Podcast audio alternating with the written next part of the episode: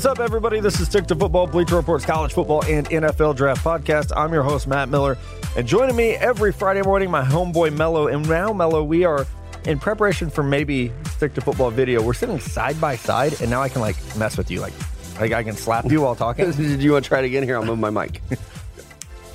that was a real hit. That was me. We can reach each other now. Shit's gonna get weird. Real weird, probably very weird. Tonight's show, not going to get weird. We're going to give you all Yeah, the well. information that you've missed throughout the week with our spin on it, pro day information, rumors that we're hearing. We're going to do the top five, very topical, worst free agent signings in NFL history. Uh, did not make the list, but maybe could have. Me re-signing with Bleacher Report. They they really. I mean, didn't- it's it's still new, so they still have time to, uh, right. you know, maybe make the list next year with that signing. I hope don't our know. contracts are more baseball and less NFL. Yeah, like, like- fully guaranteed Right, right, right. money. Like if I get hurt, like year two is going to be okay. yeah, Like I want that Mike Trout treatment. I don't know. You probably should have should read through that. I, I don't know. I maybe you should have read through it before you signed might it. be too late. And tweeted all your, you know, I'm coming back. I ain't fucking leaving. Yeah, that was a great video. Uh, and Easton Stick, speaking of leaving, he is leaving North Dakota State. He's joining us uh, to talk about. I think we're just going to talk to him about Carson Wentz and like mess with him, like interview him about someone else. Let's put him through the combined interview, but on the show. and not like, but no prep. I'm glad we've workshopped this. Yeah, right. In the opening, we have it, it's in 25 minutes the interview, so I'm glad we figured this out together now. And then we are going to answer your draft on draft questions. Uh, I told you guys on Wednesday we'd get back into doing that, and we are. Let's start here, Mello. You are a Chiefs fan. I am uh, transitioning to be a Chiefs fan. I am gotta- 49% a 49ers fan, 51% a Chiefs fan currently. But what about your Patriots? Well, that's 100%. so, Sixty percent of the time it works right, every right. time. I never thought I would be the like the guy who has multiple teams, but it's happened. Oh, you definitely are. Yeah. and as soon as like the Niners get Nick Bosa, you're going to be back on. I don't train. think so. Actually, we could talk about that because we have a little bit of time. I don't think that would happen. Like, I am so done with John Lynch, and it's like it's a John Lynch problem for me. It's Yeah. not like it has nothing to do with like oh I don't like Jimmy Garoppolo or I don't like I liked Jimmy. I was really happy when they made that trade for him. I, I really liked the way he played uh, when he was healthy, and like that I, I really like some of those players. It's Yeah. just I don't. I don't know. I think some of it's like geographical too. I just feel so distant. They always play that weird afternoon game out on the West Coast. Yeah, that's my nap time now. I don't know. I, I still think that they're going to draft somebody else at number two, so you probably won't have to worry about Nick Bosa being there. Yeah, as long as the Chiefs get a good pick at 29 or when Brett Veach trades up to like 13 and gets Exactly. Brian Burns, I'm gonna be pretty happy. Uh, so let's go here. Justin Houston signs with the Colts, two years, $24 million, so 12 million a year.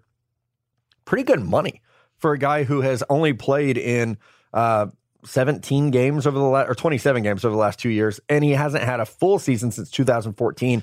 He had 22 and a half sacks that last year, though. Yeah, and he did not take much of a pay cut. I know that he got released by the Chiefs. Uh, they didn't want to pay him that much money. The Colts apparently do. They want to get an edge rusher, so they kind of pay for a guy. Uh, I think you're banking on him being healthy. If he can come in and he can be healthy, he's going to be a very good pass rusher. You're right. This is a guy who not that long ago uh, he got 20 sacks in a season.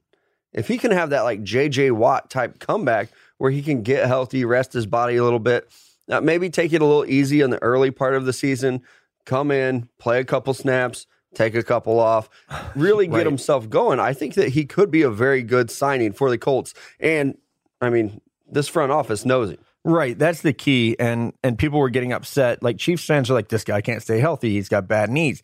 Colts fans are like, he had you know seven and a half. What did he have? Nine sacks last year, nine and a half the year before. So he has been productive when he's been on the field. If you just look at the stats, so I think if you are Chris Ballard, you do know him really well.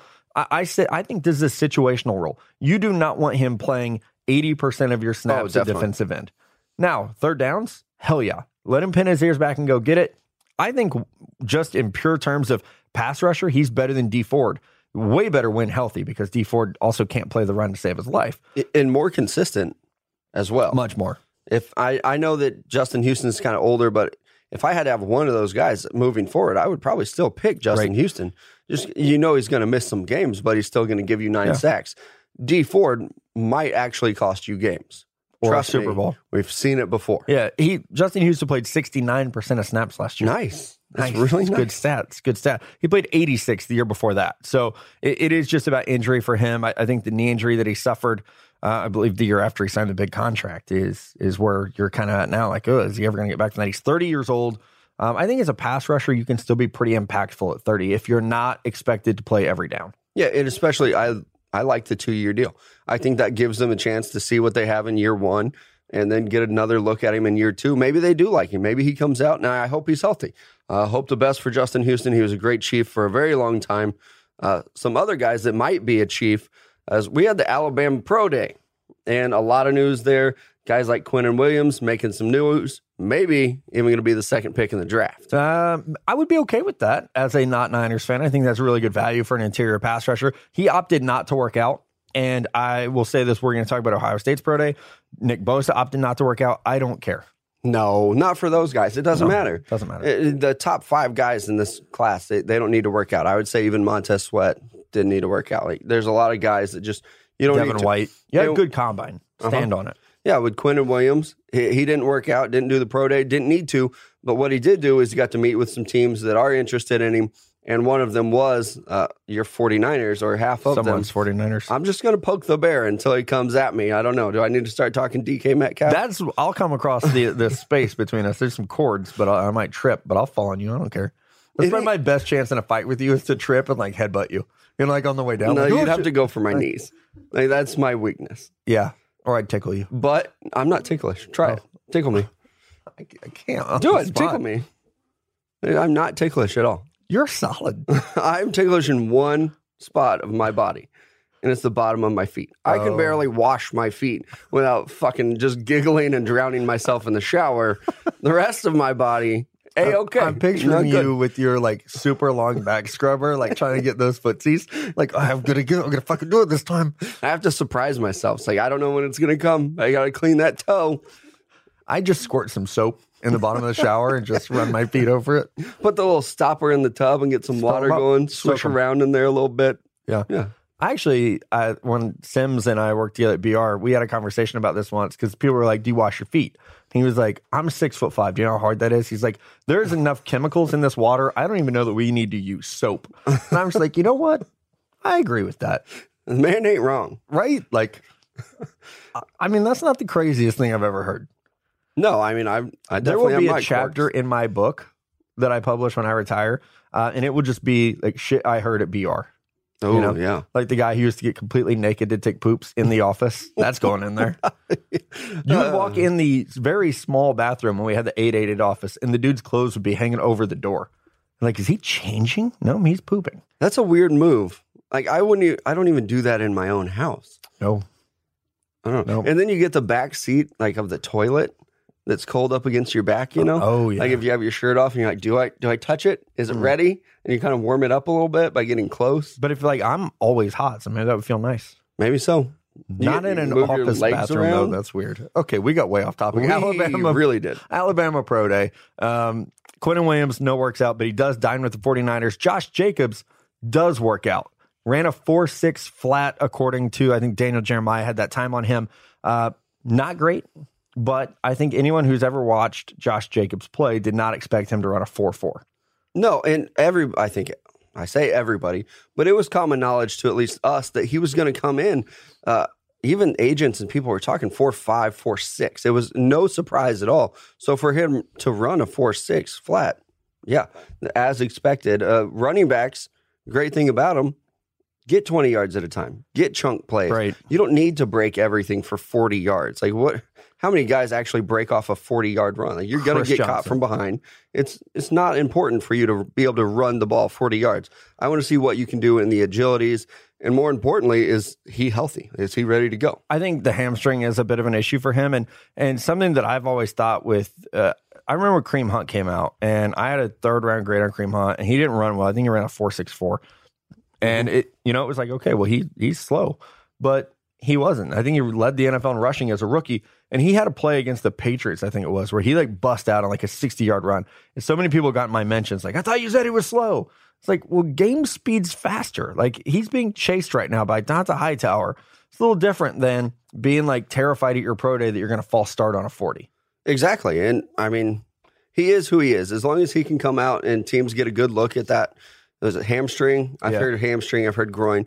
Whatever that is, who cares? He still catches the ball very well of the backfield. He's got that one step cut that can just destroy people's whole lower bodies. So I think he's going to be all right. Power, so much power. Yeah, he was a lot bigger than I thought he was going to be. I actually thought he was going to be under 210. Now, he was 219. He nineteen. wasn't. He was around 218, 219. Yeah. So, yeah, uh, big back, very versatile. I think he's going to be okay when it comes draft time. I think so too. Uh, I would lo- anyone who wants to bet me on if Josh Jacobs goes first round, my DMs are open. It needs to be at least hundred dollars though. Nope, you're too rich for my blood. Like hundred dollars. Like if you want to start there, like hundred dollars. Yeah, and I mean cash money. None of this. I'll donate to your charity stuff. Like I'm trying to go on some vacations this summer. So if anybody wants in there, I'll take your I'll take your cash. Ohio State Pro Day. Uh, like we said, Nick Bosa doesn't work out. He and his quads uh, just rested on the combine times, which were fine. He also had dinner with the 49ers. I want to get some of these guys on and be like, when you we'll ask Easton Stick, when you go on a visit with teams, what do you order? Do you like go, do you like order the tomahawk, get like the biggest thing on the menu? yes. Or do you like, oh, I'm healthy, I want the salmon? yeah, I mean, you're probably not going to eat it. Anybody who's ever been on like a you know interview type of work thing when you're eating, you don't really get to eat that Oh, food would. anyway. I would. So is it like a first date where you're Yeah, like, right. yeah, I haven't been on a first date in a year. I don't oh even- God, Oh! so so long. Uh, and I think I ordered the Cajun chicken pasta because you can kind of pick at that. Yeah, you were on that kick too. I, re- I really was. And then I realized I was paying thirty dollars for Cajun chicken pasta. I was like, this is eh, like- I'm done. Mac and cheese with some chicken in it, pretty much. Some sausage. Somebody cut up some smoked Oh, sausage and put it in there. What is with us tonight? I don't. We can't stay on topic. Your Uh, ADD is Waiting for the meds to kick in. I don't know. They're a little late. we sit beside each other and we get in more trouble than when we can see each other. This is like riding in the back seat of mom and dad's car, like getting yelled at. Um, Ohio State, the guys that did work out, Dwayne Haskins, the quarterback, I was not there. Everyone says had a fantastic day throwing the ball, which I think is expected. Like you and Connor joke about guys throwing in jorts, and Haskins does that very, very well. And he's very intelligent. He's going to handle like a pro day is the perfect spot for him because he is going to go do the dinner with the Giants and he's going to handle that situation well. And then he's going to go throw like that. I don't really know what Dwayne Haskins doesn't do well. All the things that are struggles for him are, I think, more experience based than like a deficiency. Yeah, because we've only seen him do it for one year, and I think that is going to be a knock on him. Uh, I still have questions about his arm strength, but again, that's something that can really develop, and you have to project that because these guys are going to grow, especially a guy who's probably 21, 22 years old. He's still coming into his body. He's going to get into, I know Ohio State probably has an exceptional workout program there, but he's going to get into an NFL workout, and his body's going to change, and he can develop some arm strength there. I don't know if I would take him at six, but I think the Giants will. I think they'll have to trade up from six. Yeah, somebody came at me on Twitter like that. Is why can't you just let him fall? Well, there's a lot of teams Yeah. already talking about trading up. Uh, I even the Dolphins and the Redskins. I don't think they stay pat there at number you know It's gonna be fifteen like last and year. thirteen. where Exactly. like oh, all these quarterbacks going to go, and then everyone and their brother trades up to get one. Speaking of quarterbacks, Kyler Murray pro day at OU, and we've talked about the workout, blah blah blah. The Cardinals are meeting with Kyler Murray now in Norman. Like not, his pro day already happened. It was uh, a week ago, week and a day ago when you're listening to this, and went okay. He didn't run. He threw what went fine. But now the Cardinals in. are going to go back to Oklahoma to hang out with him. Cliff Kingsbury just can't get enough. Yeah, he probably just wants to get on that Oklahoma campus and see what a real university Oh, looks like. Wow. It's hard to say that because it's Oklahoma, I know. but it's true. Um, Surprised There's that just- out of your mouth. again, too much talk around Kyler Murray going to the Cardinals. It's just it's going to happen. I think if they could come out and say they're taking Kyler Murray number one, they would. I'm glad you said that because they the, the NFL has begged teams. If you have the first pick, do not come out and say who you're drafting. They want the the anticipation of draft night. it the show. yeah. yeah. Did you see my pitch on Twitter for the new show that I want to do? Yes, I did, and Did that's you like it? That's the best idea you've ever had. Yeah. So for people that don't follow me on Twitter, uh, I don't know if you know Welcome this, to the show. but I have this Twitter handle, and it's the only reason that I have my job is because I got on Twitter early and got this awesome handle. It's at NFL Draft Scout. And so my idea is this: you follow a team, and I, I think it should be the Raiders. I've talked to a lot of people about this today. So you follow the Raiders. My friends tell me my it's friends great. tell me it's a great idea. So you follow the Raiders starting at the Senior Bowl, and like you got cameras behind the scenes, do like a once a week or whatever, hard knock style, and you follow them from the Senior Bowl to draft night. And you like you could get into like meetings and like talk about the players without saying their name. You know, with the Patriots and Chiefs have done things like that with their scouts before, and you make it like a reality dating show. So each week, like you as a fan watching at home, like at the end of the show, it's like, who will the Raiders take it for? We've narrowed it down to like these 10 players, right? And Yep. so they're picking it for. You could do that. You could narrow it down. And then draft night, boom, reality dating. They give the rose to Quinnen Williams at four or whatever. And or I think it said you would give him like $30 million. Right. I think he'd accept that over the rose. But you're right. It is like reality show because you can throw some fake names out there that aren't on your big board. Just like with The Bachelor, they keep people around who are kind of on Production. They're the production people. Yeah, and they're gonna you know keep the ratings up. So maybe you throw some people on your big board who aren't really options. like the Raiders are going to draft Daniel Jones at four. Yeah, right. not gonna draft Throw him in there. Make it work. Like- I would watch it. I don't know if any NFL team would be like, yes, give us, you know, an inside look at the way we run our draft, but I sure as hell would watch it. You got to. I thought it was one of my better ideas, and I trademarked the tweet. So I saw that. You put TM sellers. sellers. We own this Done. idea now. That's how Someone the hit me with the system uh, I declare bankruptcy on Yeah. that, and so yeah, I didn't have to stand up on a table. One more note before we do our top fives, and before we toss to Easton, talk to Easton stick. That's Tossed a lot. it, sticked it to. It's like the T button on my keyboard's broken right now, so I can't even Huh, say that T's happen? either. Yeah, I actually don't know. Um, I really don't. I have no idea. Right. Yeah. Wink. no, I really don't know. Yeah. No, I'm with you. Yeah. You don't know. Wink. Yeah. Wink. Yeah. And so Tate Martell gets his hardship waiver. And I want to give old Tathan some credit. When he transferred from Ohio State, he called me, humble brag, and said, Hey, I'm going to get the waiver. And I'm like, I, I don't think you are, buddy. And he's like, No, no, no, trust me, I'm going to get it. And so he laid out his plan to me, which I don't think I am at liberty to share on the show. And I was like, I think you're going to get your hardship. So I came on the show and told you guys, I think he's going to get the hardship waiver. And everybody's like, he's not going to get a hardship waiver. Well, it turns out he did. And I don't know that the details will, ever leak. Again, you'll have to buy my book. This will be in there as well. Uh, I need to start taking notes because there's a lot of things that need to go in the book. Yeah. And you, even not going into anything that he told you, because if you told me, I don't remember. Uh, his coach got fired for abuse. That should be reason enough for you to be like, you know what? University is probably not for me. And I know it wasn't his head coach, but it was an offensive coach, the receivers coach. If that happens, you should be able to jump ship and go wherever you want. Uh, I am on board with college free agency. You should get one pass, be able to sign and go anywhere you want. Uh, I know some of these other guys have taken more than one year. You look at the Blake Barnetts of the world, it seems like he's on a different team every year. Well, it's not like college basketball, at least. Yeah, I mean, it's not the one and done thing, but let these guys go somewhere else. Justin Fields, Shea Patterson, even. If you really look at the hardships that they've gotten, that's not a hardship. You know, Uh, you just had some stuff happen on campus. Like, there's much Right, worse going right, on right. on a campus. So I like the fact that they're doing this. Why not just come out and say it? Well, and I think with Martell, it's interesting because like Ohio State didn't want him back. So like, why should he not be able to go somewhere and play immediately? Exactly. And I mean, his spot got taken by Justin Field, Right. who So couldn't earn a spot at Georgia. So just let him go. I blame Jake else. Fromm for all this. Yeah, he really started it. He like came in and was like, Jacob Eason gets shit, pack your shit. Yeah, you're gone. Justin Fields, I'm gonna- think you're good? yeah, I'm going to go ahead and take us to a national championship. You guys can just go find somewhere else. Enjoy Washington. It's great up there. It is beautiful. But you're right. It was definitely Jake Fromm that kicked this whole thing off. I'm happy for Tate Martell. I'm happy for all the other quarterbacks that got their hardship uh, because this is something that I want to see happen in the NCAA. All right, Mello, we have the official quarterback of the Stick to Football podcast on with us now. North Dakota State's Easton Stick. What a great name for this podcast. I think if he were a boxer, it would be like Easton stick to football. I like it. That was, that was a stretch, but I like it. Easton, Yeah, welcome. good. Good welcome to reaction. this is what the next 15 minutes are going to be like for you. I'm sorry. I'm excited, guys. Thanks for having me. yeah, so first questions first. You are not on Twitter because I went to tag you today and was like, oh, we have Easton Stick on. This is awesome. And I'm like doing the at and typing your name and there's nothing there. So you're either you have like the world's best burner or you're not on Twitter. I couldn't find you. Yeah, no burners for me. I'm not on there. I used to have all that stuff. I don't have uh, Instagram or anything, Facebook either. So used to have it, uh, but just a few years ago got rid of it. Uh, honestly, I haven't really had the, the urge to get it back. So I'm, I'm kind of a ghost. I like it that way. Yeah. So out in North Dakota, do they have the internet where you're at? you know, it's pretty spotty, dude. We still got dial up mostly. so you got to work through it. He's doing his homework sliding that AOL disc in his modem. right? Yeah, your floppy drive. So what is like what's Fargo like on a Friday night, man? Like what do you guys do? Uh I mean, uh, we are from a very small town in Missouri, 700 people, so I feel like I can make fun of this. Like have you been cow tipping yet? you know, I haven't. I know I've got some uh, some offensive linemen that I think that's probably one of their favorite activities.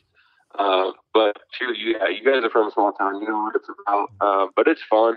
Uh, Fargo's a, a pretty cool community. Obviously, uh, that they love their football, um, and so that, part is, is really fun playing for a community that cares. And uh, yeah, it's going. It's fun going back to some of the small towns with, with some of the guys that grew up in the area. Well, now that we've kind of shat on North Dakota, uh, we realize Fargo is a great place to play. I honestly would put that fan base up against any fan base in Division One if you went by like per capita. You got a great fan base there. What was that recruitment like to North Dakota State? Because you're an Omaha, Nebraska guy. Were you getting D1 offers and then kind of North Dakota State pulled you away, or how'd that work out? Yeah, I remember, like you said, growing up in Omaha, I think everybody wants to be a, Husker or, you know, playing the, the Big Ten or the Big 12, you know, the, the big time football right there. And, um, you know, I wasn't the Nebraska's guy. And, um, you know, so found my way to Fargo and feel really fortunate that I did. I think obviously um, the success that they had been having was really attractive. I think uh, they were going on to win their third national championship in a row by the time I got there. Um, and so that was really attractive. And then just too the, the style of football. I watch them on TV and they're under center. Um, their shift trade motion before the snap, and so you know just the opportunity to, to play an offense like that, uh, you know, to learn about football was really intriguing. And um, so you said, I mean, just the Fargo community is pretty special, and um, you know, the more time I spent around it, the easier that decision was. How many games did you lose in college football? Three. three, Three. and that's like three and a half years as a starter. That's not many people can say that. Yeah, that is that the record. It's got to be close to the record.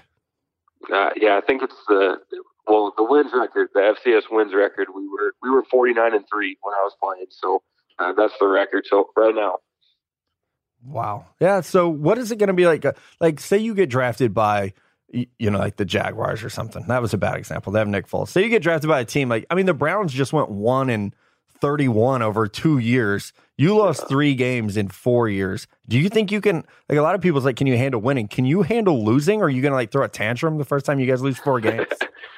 you know, I'm not sure. Um, honestly, though, I think I think you kind of ha- have to handle winning losing uh, a little bit the same way. You can't, you know, be two up or two down. Uh, you got to learn from it and move on. You know, whether you played well or, or played poorly, you win or lose. Um, you know, it's a quick turnaround, and, and you got another week, you know, to, to get ready to play. So, uh, you know, you got to handle it the same way, but um, you know, definitely don't plan on making a habit of losing. You didn't make a habit of losing, that's for sure. You just kind of went through this whole combine process. What was the big takeaway for you from the combine? Was it? Uh, I know a lot of people go and they talk about how it wasn't a very pleasant, pleasant experience for them with the interviews and everything like that. How was it for you?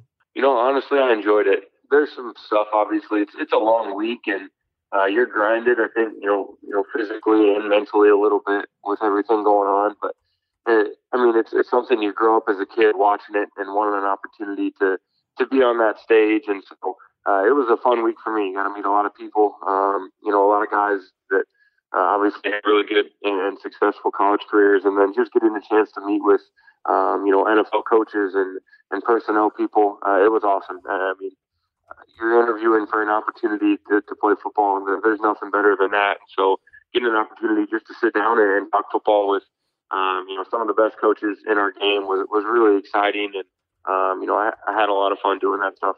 So I played a little bit of quarterback back in my day. I was probably almost as good as you were. What's it like though? Oh, we're laughing at that now. Okay, that's jokes, I guess.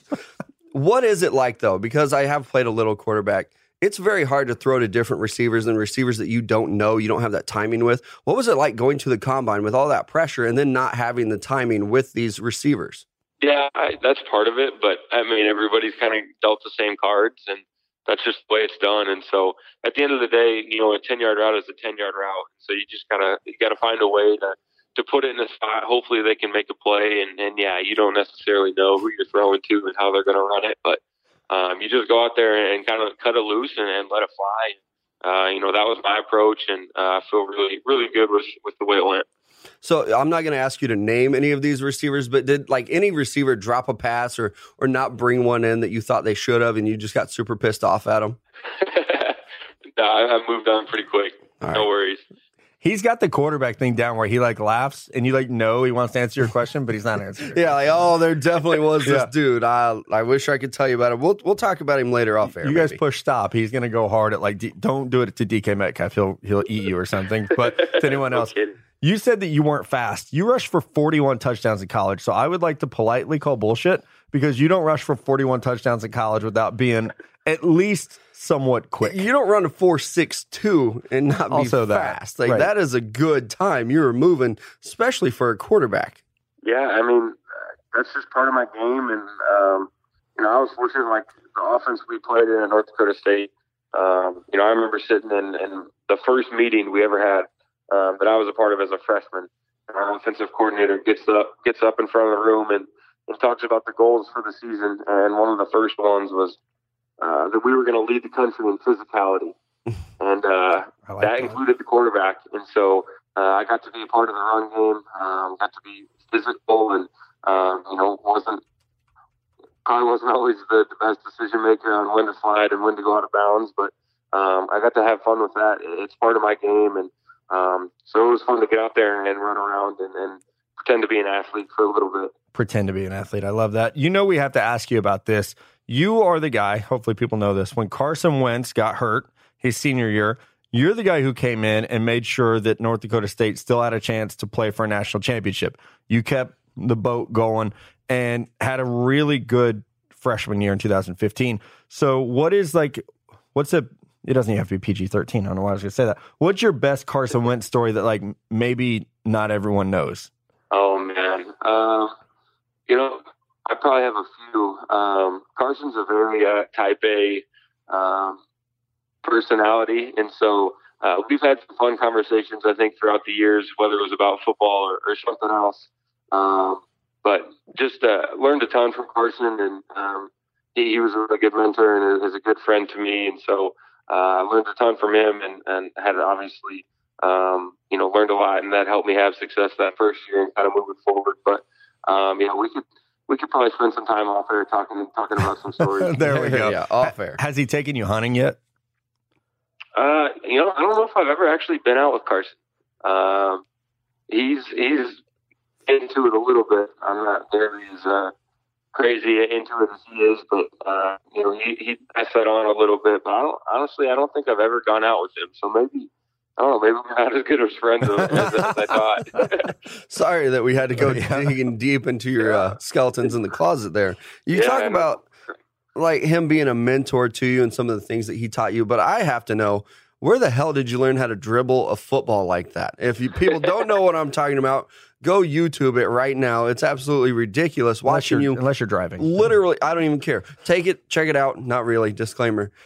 Check it out though. Where did you learn how to do that or when did you realize that you could? Uh, honestly, I just it's just been something that I don't know. You're standing on the field and, and guys are messing around, and it was something uh, that I've been been doing for a while, and um, I probably got a little lucky. That's probably the best sequence I've ever had, and it just happened to be that the camera was on me for whatever reason during that. Um, but it was just kind of part of my pregame routine. I'd mess around and uh, move the ball around a little bit, and, and yeah, like I said, I think I got pretty lucky. Do, do you have any other football tricks like hidden up your sleeve that you can do besides the dribbling? You know, maybe uh, that might have to be a wait and, wait and see kind of thing.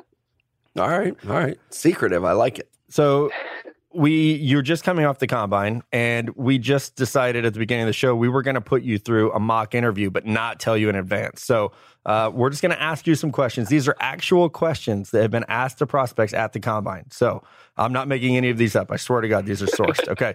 Question number one and I, I would like to reiterate this is a real question. Do you find your mother attractive? That is the weirdest question. it's real. It's a real question Isn't that crazy that people are answering that question? Yeah. the the next question was the next question was do you like men? oh, When did you lose your virginity? Uh, what's your murder weapon of choice? Would you rather be a cat or dog? That one's pretty tame after the first couple. Did you have any of those moments where people are like asking you stuff and you're like, how does this tell you if I'm a good football player? you know, in the moment, I'm glad I didn't. But now looking back on it, I, I wish I would have had something like that because I didn't have any kind of off the wall or, or crazy questions. And so a little disappointed now that I'm done with it. I don't have any like fun stories to, to tell about any of that stuff. You know what that means is that you're like a good person. Like if you don't get asked to like yeah, they're, they're not trying to piss you off with the interview, so you're probably all set on the character traits. Yeah, that's yeah. When you come from North Dakota State, I think that's that's a good one. Uh, so, what do you have going on between now and the draft? Like, it, it this is kind of a weird time. People are doing private workouts, pro days. What's your calendar like for the next month? Yeah, so I'm actually um, in Southern California right now, where I've been training uh, most most of the off season, and um, I'll fly back tomorrow actually to Fargo, um, and we've got a week till pro day, and so uh, we'll work out um, with the guys on the 28th for pro day, and uh, really excited to do that. Just get get back and, and be around the campus and be around some teammates and, and, and do that thing, and then from there, honestly. Um, it'll just be kind of like you said, the, the private workouts in Fargo, and um, you know, try to stay in shape and uh, do everything I can to, to make sure I'm ready for, for wherever the opportunity takes me. So, um, yeah, looking forward to this next month until we, find out what's going to happen. Have do you have plans already? Like, how are you going to spend draft weekend? You know, I'm not sure yet. Uh, we'll we'll kind of figure that out, I guess, as it gets closer. But um, you know, I'll probably go back home to Omaha and, and be around family and friends, and um, you know, that'll be that'll be a fun weekend. I'm sure it'll be a long weekend potentially, but um, it's going to be fun, and so I'll make sure I'm around family and friends. Well, if you want, just go ahead, RSVP me. Uh, I'll be there. I'll bring some beer. Absolutely, we can guys. hang out. Yeah, Yeah, that's perfect. you're of you're of age. What's your beer of choice? Um, yeah, I'm a Budweiser guy. Oh, There you go. That's good. Yep. Yeah, Me we're too. from Missouri. I like that's good. That's a good answer. yeah, that's a really good answer. That doesn't mess with your figure. I feel like I just like I'm trying not to gain No, too much weight as I get older. So no, I think the metabolism's still good right now, so maybe in the Lucky years dog. I might have to adapt. I've found that the key is to still work out while you drink, not just give up the working out completely, oh, that's what and I'm then doing. you don't gain the weight. I understand now. I understand so much. It's an interesting theory. yeah, that's a good idea. We do appreciate you coming on, dude, and letting us like not stick to football with you, um, as is true to our name and yours. So thanks so much. And if you ever get on Twitter, I want to be your first follower. So you got to let us know in advance, man, so we can get on there. Yeah, that's at yeah, no doubt. at Mellow M E L L O. So just hook me up. It's like a damn jello. No doubt, guys. All right, dude. We appreciate it, man. Good luck, and we'll be rooting for you on draft weekend. Awesome. Thanks a ton, fellas. All right, Mello, we are back. Easton Stick was great. He was a very good interview.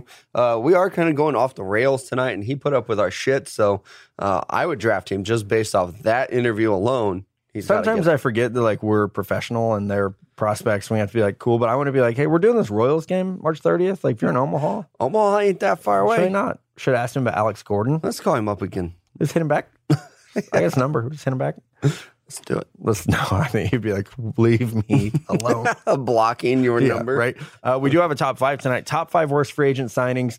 Um, I almost put Bobby Hart on here just to stay topical to this year because that is cannot believe the Bengals are paying this guy to play uh, to play. I don't know. Is has Ereck Flowers been signed by somebody? He got one year, four million. That's a bad deal. That's the worst deal free agent history. oh my god, Yeah. four million dollars. Yep. I could beat him in a pass rush.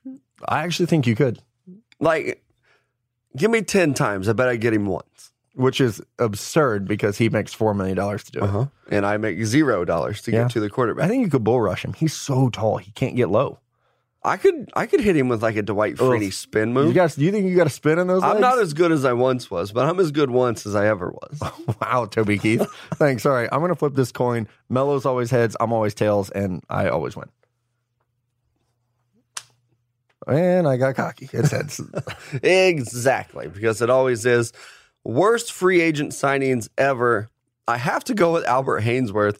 This dude signed a seven year, $100 million contract to come in and be like a nose tackle, a space eater. And he didn't do anything for the Washington Redskins. He actually only played in 20 games for them. And he caused more problems on the field and off the field than he was he stomped on a man's face. ever good for. Yeah, just a terrible, terrible signing. Uh, Terrible. terrible. I think he spent more time partying with that money than we have this spring. So terrible signing, terrible. That would be the all-time worst free agent signing for me. I don't even know if anybody else could be considered. I want. I was trying to look this up, but my keyboard's broken. I think he was Sticky the tea. first 100 million dollar contract. Even I mean, it was a huge deal at the time. You look at the look at the deals now. Like Yeah. Dee Ford is a pretty good pass rusher. He's not getting seven years, one hundred million dollars. Well, the Redskins are also dumb.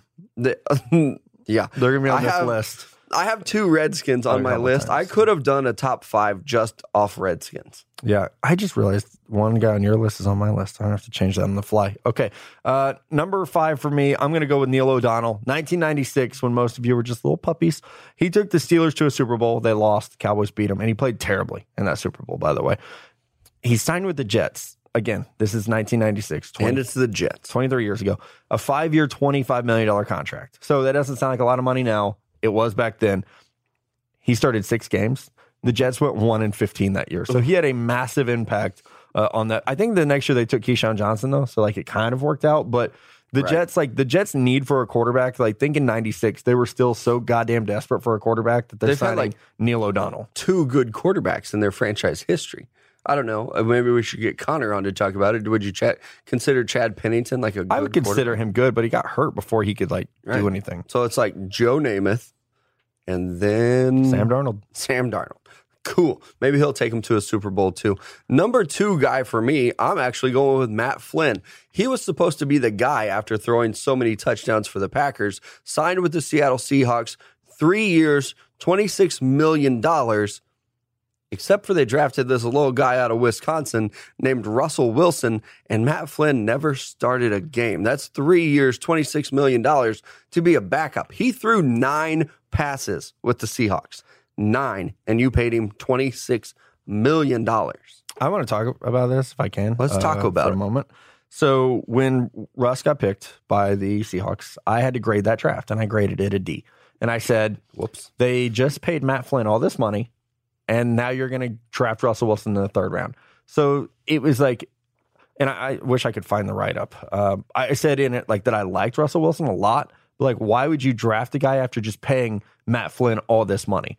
So even at the time, like hindsight is always perfect, and like it's it's been several years now. People forget that like that was traumatic. That and they had traded for Tyree Jackson as well. Or Yeah. uh, is that his name? Nope, I think it's so. close. That's the kid from Buffalo. Yeah, It's something like that. it was. He wore Someone number will figure seven. it out. Yeah, played for the Chargers as well. Yeah, I can't. remember. I cannot think of his first name. Great podcasting. Yeah. But you're right. They brought in s- even somebody else to even kind of compete almost with Matt Flynn. And then they took a very good quarterback in the third round. I guess that maybe they just thought Russell Wilson wouldn't fall to them. Like maybe they they obviously loved him, Tarvaris.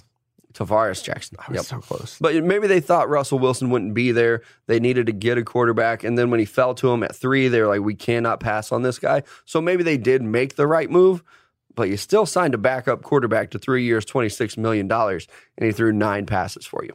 Yeah, that's that's not great at all. And this is like you said, this is going to be a, a heavy Washington one. And uh, so I went I went Neil O'Donnell, but you have a Washington one coming up now that hurts my heart. It's your Don't you? I thought you had one next. Oh, I'm sorry. I read the notes wrong. I do you see we're doing this backward on the rundown? Like I'm I do. okay. That was confusing to me. I'm Well, sorry. Well, we're Okay. two totally different people. Here we go. Number four for me, Adam Archuleta. He could jump out of a swimming pool, which was like the cool thing, like an in-ground pool. He could jump out of it, and he could be laying down and flex his hamstrings and stand up. That shit's Workout cool. warrior. I fell in love with him. Terrible football whole- player. Oh, the draft process, though. Oh yeah, everyone did. absolutely fell in love with him. I- Handsome. I, thought he was going to be like the marquee safety in the NFL, and apparently so did the Washington Redskins, Yeah. and that's why they gave him thirty million dollars. Yeah, six-year, thirty million dollar deal. He was the highest-paid safety in the NFL at that time.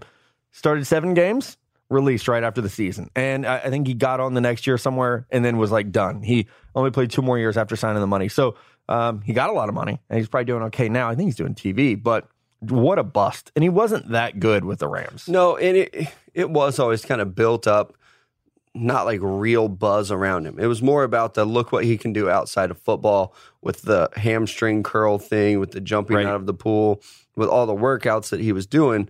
But and he was a box safety who could come up and Back hit then, every it was like still cool to be a box safety at least. Did Bowen put him out of a job? I hope. Probably, I, don't they know. did play together. Yeah, you went from Adam Archuleta to Matt Bowen, who was Talking about an upgrade. Yeah, there you go. Definitely. Next guy, let's just keep it rolling with uh, these Washington Redskins. one of the best cornerbacks I've ever seen play. Probably the number one shutdown corner ever. Doesn't even compare with anybody else. Don't tell me Charles Woodson, Rod Woodson. Deion Sanders is the best shutdown corner of all time. I feel like you're throwing some shots. I am. I was looking at you the whole time I said I that. think you forgot I am close enough to slap you. Prime time was the man, except for the fact that he signed a seven year, $55 million deal with the Redskins when he was 32 years old. He had just been cut by the Cowboys. They said, nah, we're For good. injury. We're going to let you move on. And the Redskins and Dan Snyder are like, oh, you're 32 years old? Let's go ahead and sign you to a seven year deal. I, there's no way Deion thought he would ever play out that deal. Crazy that he even got it. Seven years, $55 million to a 32 year old corner who had just been cut. Yeah. I knew that I knew he was going to be on here, and I I wanted to take it because I wanted to get angry about Deion because I think he's the best corner. the third best corner in NFL history. Did I get your top two? You got Charles Woodson, I think is Yeah. one. I think Darrelle Revis is two, Oh, okay. And then maybe Champ Bailey Yeah, they ain't Deion, but I like him. because they didn't play baseball. Oh, he definitely came through and was like more of a name than a player, but he, I think he was still the best shutdown corner. That to me, like, let's. I'm going to go off here Mhm. on a separate little tangent. To me, that would be like calling Ken Griffey Jr. the best baseball player ever, or Sean Taylor the best safety ever. Like they No. had like the best traits, but for whatever reason, they never reached the pinnacle of that. I think Deion was like that. It's like hype. Like Griffey wearing the backward hat. Everyone wanted to swing their bat in the box. Like he was so marketed. I don't agree you with that thought He was good. Well, he still He hit was good. Hundred home runs. He was good, but he's not the greatest baseball player of all time. Yeah, but is he like one of the best center fielders of all time? I don't know the answer to that. I think he is. I think he's in that argument, and maybe we talk about it this weekend on Mic'd Up. I think Ken Griffey is. But Deion Sanders is not one of the best football players of all time, but he's one of the best shutdown corners. I just think he got time. so overrated. definitely. I agree with you, but I still a think he's the best corner. Like if he didn't do that dumb dance, Yeah, he couldn't tackle to save his life, no. but he Steve could Young take away a him? side of the field like no other. I think it was marketing. it's like why do people eat avocado? It's not good. It's Oh, because I totally agree. it's because someone marketed it. They're like it's a healthy fat. It's good for you. It tastes Oh, delicious. I absolutely this it's terrible. this generation. You can market anything. to them. Deion is avocado. no, Yes. because I don't like avocado and I like Deion Sanders. Okay, Deion is milk. Like Okay, yeah, you know, yeah, definitely. Like, Everybody it loves so it. So weird. You, that human very beings versatile. drink another animal's milk. I'll get with you on that argument. We Could are the only Imagine animals. a cow drinking breast milk. like, no, I'm it good. doesn't I don't want this cow. You stay over there. I've been eyeballing that goat all day. Hey. Go ahead, bring that Baja motherfucker over here. It's weird. it's so weird. Deion's milk, and everybody thinks it's good for you, and it's so great. It's trash. I like milk too. So anyway, you're up next with your third guy. I don't even remember where I'm at. DeMarco Murray. This is a recent one for you. 2015 uh, had that great year, led the, the league in rushing with the Cowboys. He goes and signs a five year, $40 million contract with the Eagles to share carries, which is just ridiculous by itself. He gets traded to the Titans after one season with the Eagles, where he just they fell apart. The they I don't know what their plan was. They tried this a couple years, like with the Dream Team stuff up there, and it never worked. So DeMarco Murray comes in at number three for me. Well, and with these free agents, even this year, you got to remember that a team let these guys go, and they let them go for a reason. There's a a very good reason that a team will say, "Okay, we have Dee Ford here, we want to pay him fifteen million dollars or whatever," and be like, "No, we're going to move him for somebody else. We don't want to pay him; he's not worth that." So a lot of these guys on this list, I mean, similar story here. I'm going to go at our Browns fans. I think we have a lot of them. We do. Uh, and they've got a jersey out there with a very long list of quarterbacks on it. This one's on there. One of the gentlemen that is on that list is Jeff Garcia. Uh, when the Browns were kind of in their rut, Jeff Garcia was tearing things up with your San Francisco 49ers. They signed Jeff Garcia to a four year, $25 million deal, which is a very good deal, especially for that time. However, he only played in 10 games and they only won three of them before they moved on from Jeff Garcia. He's just another name on that long ass jersey that's probably going to end with Baker Mayfield. But the Browns, they had some quarterbacks on this list, and Jeff Garcia uh, was one of the worst fits in Cleveland, I think, ever. Yeah. And I like I loved Jeff Garcia. He was dating a Playboy model. Like he was turning it up for the Niners, and he's this like, Goofy looking ginger. undrafted small guy who's like really athletic, really tough. So like I loved the way he played. And when he went to the Browns, like I was upset because the Niners didn't have a plan at all. Yep. And so he goes to the Browns and was not good. And I was like, oh, okay, that's why you guys did that. Man, I rooted for the Browns to be good for so many years through so many bad quarterbacks. Like honestly, I thought Derek Anderson was going to be good, and I kind of hopped on the bandwagon there. And now that they finally have a quarterback, I'm like, no, don't like him. I don't thought Tim. Couch was going to be good. He probably could have been in a different situation. I mean, If he got, yeah, I mean, played behind the second worst offensive line in NFL the history. Browns are a completely different organization now. From the, the turnover that they've had in one year, they are not even close to the same It's organization all Sashi Brown. team. That Yeah, was I mean, he's- sarcasm. he's People can't he pick that up up nice. Yeah. Real nice. Number two on my list, the Raiders. Of course, they made a mistake. The Raiders signed Javon Walker to a six year deal worth $55 million. They were like, they thought they were in it, right? They, we're going to get a big play receiver. We got this. Uh, didn't happen. Uh, they were taking him from Denver, so they thought, oh, we're going to MF our rival. He's this great player. Well, he went to Oakland and he caught 15 passes for 196 yards and one touchdown. Not in his first game Yeah. for the season. I I actually loved him. He's one of those guys I used to trade for on Madden Yeah. all the time. Out Big of Florida receiver. State, I was Yeah. kind of like a Florida State fan back then. Uh, I really liked him. I really thought he was going to do great things. You know what? Sorry, go ahead. He came from the Packers, and they were just like good receiver. It was just still the thing, same thing. Yeah. Like you look at Jordy Nelson, you look at Randall Cobb. It's just who's a Packers receiver? Okay, they're going to be good. They're playing with Brett Favre, and then they go to another team. Actually, they're shit. Their quarterbacks are just pretty good in Green Yeah. Bay. He well, he had some good years in Denver too. He had one good year in Denver. Um, and then the the next year, 2017 wasn't very good. Then the Raiders did this when he was 30. So it was a mistake. Here's what I was almost interrupted you with. He was like the original DK Metcalf. This dude was so freaking ripped, like Mhm. shredded, like tin pack. And just like arms and shoulders everywhere. Like so Yeah, he's like 6'3", 220, I think. I was trying Yeah. to look it up while you were talking there. But yeah, 6'3", 216 out of Florida State.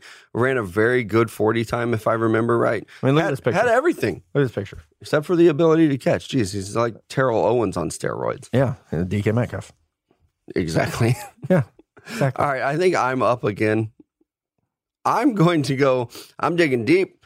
Um, I used to be a Cowboys fan growing up. It was probably the last favorite team I had before the Chiefs. I like how I'm the bandwagon fan, and you're just like, I was a Florida State fan. I was a Cowboys fan. Well, I, I was also like five years old when this was happening. Like I was trying to figure some shit out. I wasn't 35 or however old you are right now. Yeah. Are you 35? Yeah. Okay.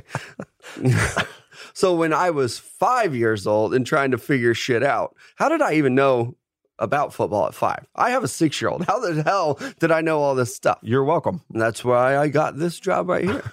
It wasn't your Twitter handle. it was your brother forcing you to watch football. No, I started Twitter when I was six. I was like the second person in, and now it's worked into this gig. But I was a Cowboys fan, and they won multiple Super Bowl. Super, they won multiple Super Bowls. when I was a fan, one of the MVPs of those Super Bowls was Larry Brown, the corner opposite of Deion Sanders, actually won MVP and then turned that into a very good deal with the Raiders. Except for he was never worth a shit when he was with the Cowboys. He had one good game, signed a five year, $12 million deal, went on to the Raiders, and started one game with them. Five year deal, started one game with the Raiders. Absolutely atrocious cornerback play. Terrible signing. He's my number five guy. I think he ended up back in Dallas to end his career, even. Oh yeah, I think so too. He was just he was never anything special. I remember being very upset, like, oh my god, this guy just won the MVP of the Super Bowl, and the Cowboys are going to let him move on. Even like at five, I was like, oh god, that's terrible. Hindsight, yeah, good Here's- job, Jerry Jones. Here's the symmetry that our show has. You know how I always tell you that, and this is this was original. Someone stole this from me. Time is a flat circle. Yeah, you've been My saying that number for 20 five years. guy, Neil O'Donnell, threw those interceptions to your number one guy, Larry Brown. flat circle. Flat circle. It is. That really is my saying. I don't get enough credit for that. Number one on my list, Nnamdi Asomugha. Another the Eagle. dream team, man. They built this shit. Vince Young comes out. It's like, we're the dream team. Nobody's going to beat us. And they gave him money. And this was 2011. They gave him five years, 60 million. He made it two seasons, moved back to California, tried to become an actor. Man, everybody thought he was the best corner in the game. Uh, alongside, like Darrelle Revis was playing at the time, and people were saying Nnamdi Asomugha was the best corner in the game because he was like 6'2, 210. Only problem was he couldn't really cover anybody after he got to Philadelphia. He was Charmin. Charmin soft. Boy, it was soft. Let us know the worst free agent signing for your team or maybe just in NFL history, any that we missed. You can leave those in your iTunes review or you can tweet them at us at Stick to Football. All right, Mel, I would like to just formally apologize to Ken Griffey. You told me during the break, like, hey, uh, Twitter's you- gonna eat you alive. You thought the uh, the the simulator stuff was bad. You just pissed off Ken Griffey Twitter. Yeah. Good luck, the King buddy. Griffey stands are gonna come. I actually you, loved buddy. Griffey. I really did. Like our buddy Sam Myers, uh, growing up a liberal, like we were Ken Griffey guys. Like the I didn't play baseball lot growing up, and I think part of the reason was because I tried to do the bat shake thing in the box, and I'm Yeah. not athletic enough to do that. Dude, I tried to hit left-handed for a lot of reasons, but the main one was because Ken Griffey Jr. hit left-handed, and I thought I could do it. I just lacked some of the coordination to get that Some job done. slash all. Yeah, Yeah. And then eh, I actually got in trouble at a baseball practice one time for wearing my hat backwards. So we don't do that, motherfucker. I'm watching ESPN on Sunday nights. Right. Ken Griffey Jr. does it. I'm gonna wear my hat backwards. Granted, I was trying to play third base at the time, like in the field, Right. with my hat backwards. Not a good idea. But whatever. I did wear 24 in baseball, but it was for Willie Mays. But King Griffey Jr. also wore 24 for Willie Mays. Yeah, So we got a lot in common, the, the kid and I. yeah. After you just shat on him. No, I'm I apologized. Barry Bonds is my favorite baseball player of all time, though. Yeah, steroids. Who everyone was on him. Who cares? All right, Yeah, it's were. draft on draft time. It means no Corey's first question of the night. okay, we're going right in on this. I know you guys like that when I read the question first and like react to it. Oh, okay, you- okay. you we don't we know. got one here. You don't know This the one. question. This motherfucking question right here. What type of liquor is best for drinking away your Giants related sorrows? Asking for a friend. Of course he is, because he's not a Giants fan. So I have my own drink. Humble it means no Corey's, and it is Knob Creek ginger ale. Uh, it sounds girly right now. Let me keep going. A muddled orange slice and just a tiny shot of Cointreau. It's good. It's a lot of Knob Creek, but that's the drink. So I would say, since you're in New York, you got to go with a Long Island. Uh, Oh. If you can get one and they're good, uh, I will tell our listeners we went to Merchants go- over yeah, Nashville, wasn't- and we've always talked about how great the Long Islands are. In fact, we drank 19 of them in 2018. 2019, uh, they were not good. But if you can find a good Long Island, that's my favorite drink. So surely somewhere in New York has them. And if I'm a Giants fan, that's what I'm drinking my SARS with. So I would go with a Delirium if you want to drink beer. They are very high ABV. They're they're Belgian, I believe, And and, they taste like Natty Light. they, and they taste like Natty Light, but they're strong. Not that I would drink that They shit. are but- really, really strong. All right, Mellow Dan Kiefer is up next. Our boy Dan, love you, Dan. How will Eli be remembered in New York? The guy that beat the Patriots, or the guy who whose contract cost them everything? So I think both. yeah, I agree. But the thing is, like, what's the saying? Like, you either die a hero or you live long enough to become a villain. He is living long enough to be the, the villain at this Yeah, point. he, he definitely is. And he you can't forget about the two Super Bowls. He's going to make it to the Hall of Fame off those two games alone, regardless of anything else he did with his career. You're saying you're telling me right now Eli Manning's Hall of Famer, Yes. And you thought I was going to get stuff. so now King you've Griffey. now you've pissed off Ken Griffey fans and Eli Manning fans. I think he's a Hall of Famer. I'm not saying that I would vote for him, but he's going to be in the Hall of Fame. Is his last name still Manning? He's a Hall of Famer. I would bet you. Archie's not in the Hall of Fame. I would bet you large amounts of money.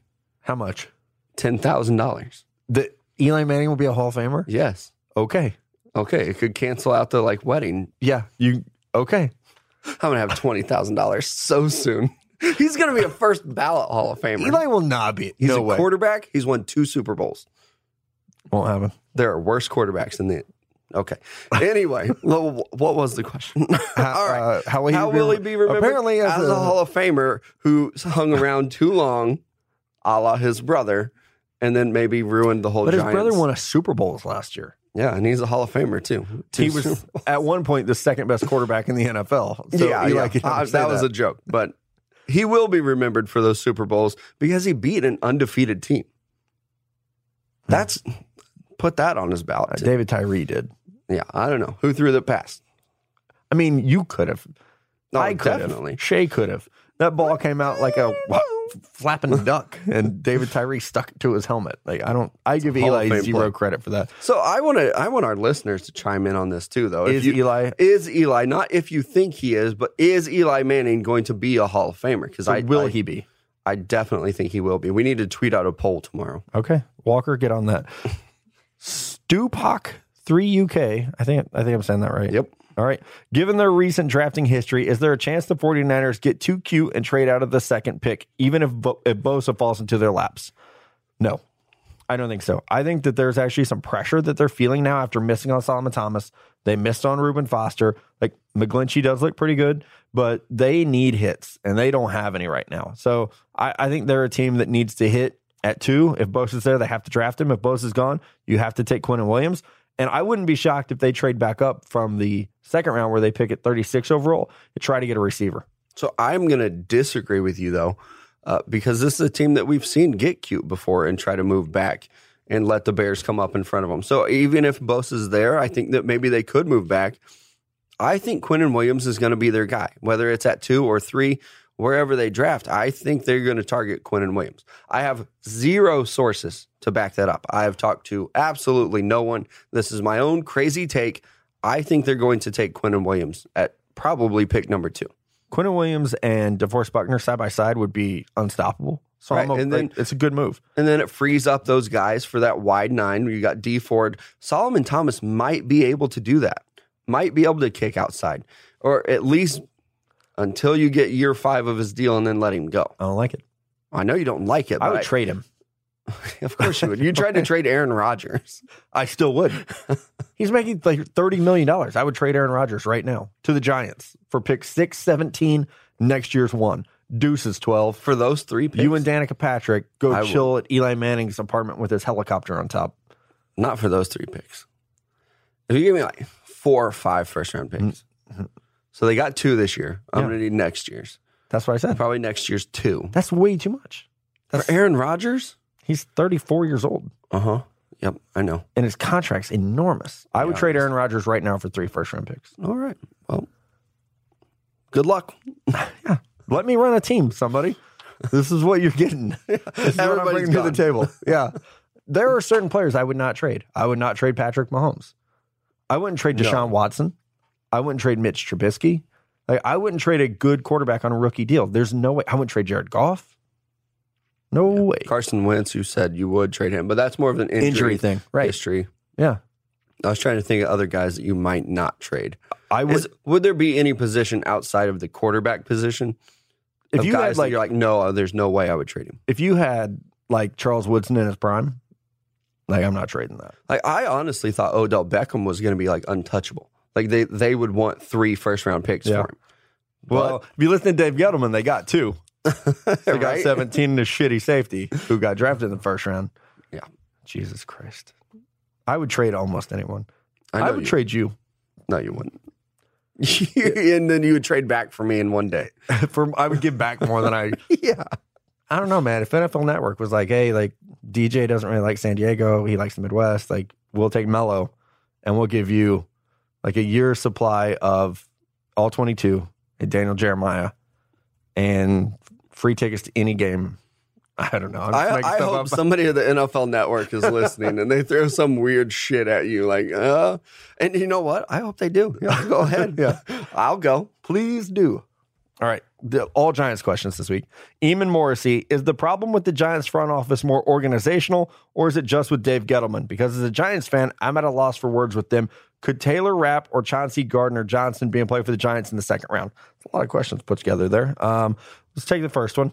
I don't think it's organizational. I do think it's Dave Gettleman. You can look at what he did to the Panthers. He ran them into the ground. And I, I do think there's some loyalty and ownership to Eli Manning that is part of the problem as well. Um, I do think that their directors, like those guys, know how to scout. Like they've been doing it for a long time. They got rid of their problem in the front office with Mark Ross, who was I can't tell that story. Um, yes, I can.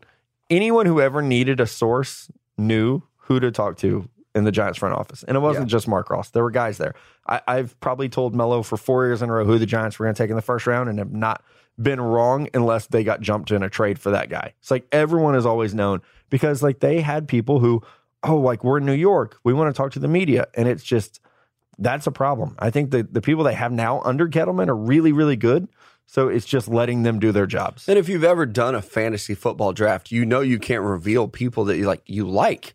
You have to keep them under wrap. I'm not going to tell you that I'm targeting like OBJ with the sixth pick overall in my fantasy Right. draft because I don't want you to make some weird move and come up and take it. Like every year, you guys take Michael Thomas. Inevitably, the person right before me in the draft takes him. I think I've had him the last two, three years. Yeah, because it's always you. Because I'm good at fantasy football. I knew it was you, Fredo. I'm going to start a fantasy football podcast. Stick to fantasies. Is it a football podcast? we don't know. Maybe it's not. Uh, his second question Could Taylor Rapp or Chauncey Gardner Johnson be in play for the Giants in the second round? I don't see any way Taylor Rapp falls to the second Right. round. Uh, Chauncey Gardner Johnson, uh, maybe. I, I think of him as more of like a nickel type player. Um, so at pick 37, I think that might be a touch early for him. It's the only thing I would say. yeah, I do think he will be there, but I think there might be some other safeties still in And- play too. Nasir Adderley might not be a first round safety, and I really like him. I would say this though. We were just talking about Dave Gettleman. He is the guy who got rid of uh, Josh Norman. He's Yep. the guy who got rid of Landon Collins. I don't think he's drafting a DB. No, early. he has never liked people from the secondary. And with Jabril Peppers, they're him and Chauncey Gardner Johnson are kind of the same guy. Yeah. Uh, you can't let one of them play the free safety role. I think they're more of a box safety, play downhill kind of Yeah. guy. So you're going to want somebody like Deionte Thompson to pair Someone them more over the with. top. Yeah, but he's never prioritized DBs. Early. Never. Not like more likely, you're going to go if they don't go quarterback. Like you're going to go Montez Sweat at six, uh, Andre Dillard at 17, and then 37 is going to be a D tackle Yeah, or a linebacker. Or a He- I really yeah. think that Devin White is in play for them at six. at six if he's there. Mhm. Like I think my we need to get old Mayock on the horn and tell him to draft him at four. No more Giants questions. If we have more Giants questions, okay. Johnny Johnny Seafood. Johnny, is this an ad? Johnny Seafood. Do you think think the. Chiefs could be moving up in the 2019 draft? The Dolphins and Chiefs have a long history of dealing with each other. The his idea. The Chiefs move up to the Dolphins pick and give a 2020 first, which would be uh, next year's first, setting the Dolphins up for a chance to get a quarterback in next year's class. The Dolphins take the best player available with the Chiefs pick at 29. But would that extra first for next year be enough to get the top pick range for 2020 quarterback? It could be. I mean, yeah, it absolutely And could be. The Dolphins are almost in tank mode. So Right. they're maybe be in play for that first pick So he said anyway. the Chiefs move from 29 to 13 and send next year's first to do that, Mm-hmm. which is basically what they did when they drafted Pat. They moved from 27 to 10 and gave up a future one. I I could see the Chiefs moving. I just don't know if they would want to move that far to where you're mortgaging next year's one. Like Right. The second round picks they have, I think, Yeah, are definitely on the move. two twos this year, two twos next year. Right. So one of those pair them with that first round pick, maybe even throw in like a third or five somewhere in there. Then you could get up there. I don't know that they're going to move that first round pick next year. I think because you're not moving it for a quarterback. Right. It, it would take somebody like maybe Brian Burns slides to Well, 13. like think about what New Orleans did last year. Yep. They did this. They went from what 29 up to I, I can't can't remember off the top of my head 14 maybe and got Marcus Davenport and they gave up their 2019 one Mm-hmm. to do it which ended up being 30. So it's possible, but I don't think it's smart. I don't either for any position other than quarterback. And I've come out and said that I didn't like the Pat Mahomes trade, but it obviously it worked. I just I don't think you make that leap for any player other than quarterback. Yeah. You can move up a little bit, get in front of these teams like the Eagles and the Colts if you want a corner or whatever, but I don't think you that you jump that many spots to go get at that point you'd have to get an edge rusher. I think that's the only positional value Right. that you would jump. and I think for. just Chiefs specific, not to any other team in the NFL. Th- this is a roster that is not as good as people think it is. Like they need Exactly. they need a center. They have a lot might- of holes. They might need a number one receiver. They need a number two tight end. They need another running back. They need at least one defensive end. They need one linebacker. They Mm-hmm. need another corner. They need another safety. You need picks. Like Mm-hmm. trading up to get Brian Burns does not fix this defense. no, It not at all. But it doesn't fix it. I, I agree 100% as an avid Chiefs fan. Let's roll right into that. Our buddy Tucker Hagedorn, he wants to know if Dee Ford was perceived to not be a scheme fit for Kansas City, would Brian Burns be the same way? I love Burns the player, but I'm wondering if you guys think he's a similar player. So I actually talked to talk about this a little bit today, but I told him we'd still answer it on the show. I think Brian Burns is so much stronger at the point of attack than Dee Ford was. Dee Ford is one of the worst run defenders I've seen in a long time in the NFL hmm. because he just didn't want to. I mean, there are literally play, plays where he ran away from ball carriers. I don't know what happened and if he got lost or what, but you're right. He had no value as a run stopping defensive player. So I think it's not like I think Dee Ford wasn't 100% scheme fit. I think it was scheme fit. He he had he was 50-50 on if he was going to have a good year. Mm-hmm. And then the salary. Like 15 million for one year. You you didn't want to lock him up long term because he does have an injury history. Like you just it's not Yeah. smart business. And I think they are kind of going with that Patriots formula is you want to move on too early rather than too late. I mean, Right. look, they moved on from Marcus Peters, who was one of the best corners, and you needed a corner, but they still were fine taking a second round pick for him, just like they did with Dee Ford. They moved on from Kareem Hunt. Exactly. They they will move on from you. So I don't know that they I don't know what they do with this pick. Yeah, they're they're a very interesting team. I mean, we'll spend a lot of time talking about them on draft night. Kyle Underwood, what do the Giants do with the first two picks? And is Cleveland the favorite to win the AFC? So we've talked a lot about the Giants picks, what we think they will do, what they should do. Let's talk about the second part of this question. Is Cleveland the favorite to win the AFC? Kyle, unless I missed it, and they did a baseball thing, you know, where they shuffled the divisions and the conferences. As long mm-hmm. as those New England fucking Patriots are still in the AFC East, buddy, they're the favorites to win it. So I read this and I thought maybe it said AFC North. No, it's at AFC. They are definitely the favorites to win the AFC North, but there are still some damn good football teams.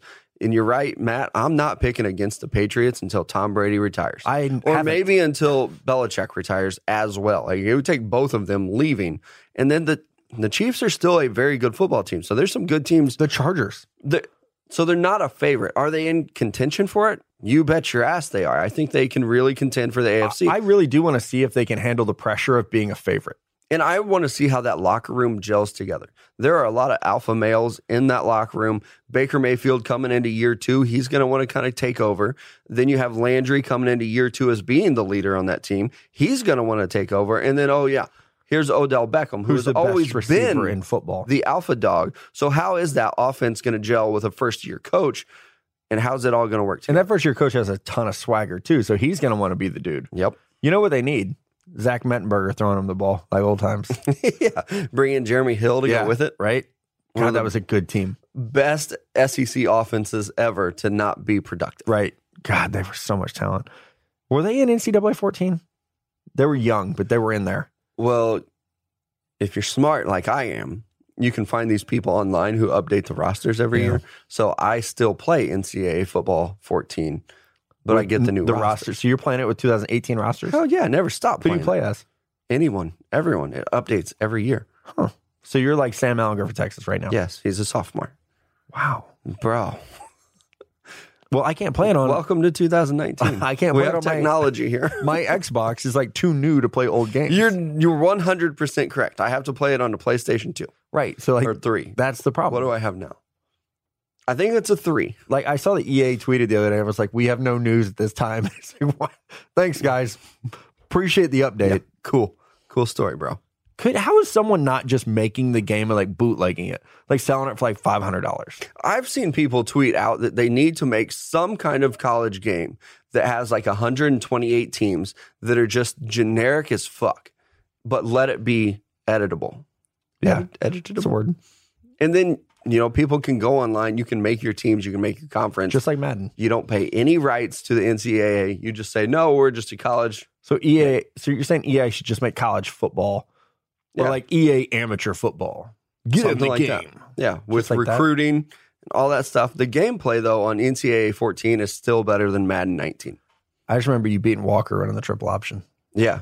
And just running that curl all day long. It's the best route in football. Now, No, he's going to listen to this and be like, yeah, but I beat him in the second round.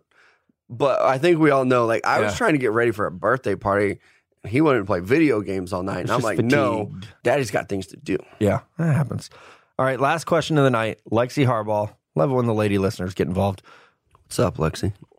What can I do to become a better football wife for my husband? Apart from listening to the show, is there anything I can watch or read? Trying to be more invested in what my husband does and enjoys. So, I actually talked to my girlfriend about this today because we have a complex football relationship. She's sitting here right now, so obviously it is. Um, I think that the most important thing is to try to get involved at a level that makes you happy. Like uh, one thing I threw out today was like start a fantasy football team. Then you have to pay attention to 10 teams. Like if you're not like one of like I know girls who know more about football than I do. And like that's cool. That's awesome. If you're not one of those right now, you could get there if you want to be. Start small. Like don't jump in trying to like read take your eye off the ball uh, or smart football. Like get a fantasy team, follow those 12 players, maybe bet on games a little bit. Like I'm not trying to tell you to get a gambling problem, but like just have like bets with your husband. Like, hey, uh, if the Packers beat What the Eagles bets, tonight, Matt? I'll cook dinner. You know, like things like that. Or Or I'll take I'll get the kids ready in the morning, you know, Or- or you know, I don't know. We we'll go to your parents this weekend instead of mine. Or- Or you know, we'll finally try that new restaurant you wanted to or go we'll to. try something else. Yeah. There's a lot of different ways that because listen, there are times I don't want to watch football and it's my job. And it's Blasphemy. and I have to like find reasons to like get excited to watch games. So like fantasy football is one of those ways. Betting on games. I think you're right. You come in at like your interest level. Ooh, I have another one. I would s- go for it. football parties, and they don't have to be like crazy football parties, but like it sucks we don't do this because we're on the road so much. But like I love just having people over, like throwing three or four games up on the TVs, like barbecuing. Everyone brings a snack, and you make it a community thing, just like we mm. do with The Bachelor. Like I don't like wa- uh, okay, I do like watching it, but like I more look forward to the camaraderie of watching it together. Right. And there's nothing more annoying than somebody who's pretending to be a fan. If, like, whoever you are, guy or girl, I don't care. If you come in hot and you're trying to talk about football and you don't really know what's going on, it's very obvious and it comes off annoying. So just watch the games. I would say just being open to what he's doing. If he wants to watch football on a Sunday, let him watch football. Hang out with him, be there, be present. Maybe you pick up on some of the stuff. Maybe you like it, maybe you don't. I don't care if my significant other would ever be into football. That's what I said too. Just don't be anti football. Right, right. Let me watch it. Let me have my team. Just don't be like, oh my God, I can't believe you're still watching this game. Like, and part of what he does is the scouting part, and it's kind of work for him. So don't be anti football. Yeah, That will never work. I, I like that she's trying. You know, like, oh hey, yeah, that's a great step. let me ask. You know, what what do these Just don't guys do too much. I don't know that asking two guys with three divorces for relationship advice is maybe the best idea, but that's what we're here for. I don't know, but our buddy Mitch ain't here, so we Yeah. got to give it. right? Yeah. Yeah, that's true. Maybe old pork cat will come in. We can ask him later. Uh, that's our show. Thanks to Easton Stick. I apologize. We like this felt like an old show, and like I did. didn't drink tonight at all. I had a beer in an hour and a half. So I, I, just, had some kettle corn, so I don't, I don't know if I had the deal. it- there's a street fair in town, and I had some tacos, and I think they just fired me up. I think it's the fact that I, I know that I don't have to do anything tomorrow. Actually, Why don't you have to do anything tomorrow? my students earn like a reward so they get some device time just at school that's going to take up like most of my day and i'm pretty excited about it too because i'm going to watch like basketball So we can stay out later tonight. Is what you're saying? yes sir All right, let's get out of here then. Connor, Mello, and I will be back Monday morning. We got a special show planned for you. I have a mock draft posting on Bleacher Report, three rounds. These boys are going to tear it. that was my excited like air horn noise Okay. These guys are going to tear my mock draft apart just like you do on Twitter. So make sure you look for that Monday morning, wherever you get your shows. For Mello, this is Matt. We'll talk to you real soon.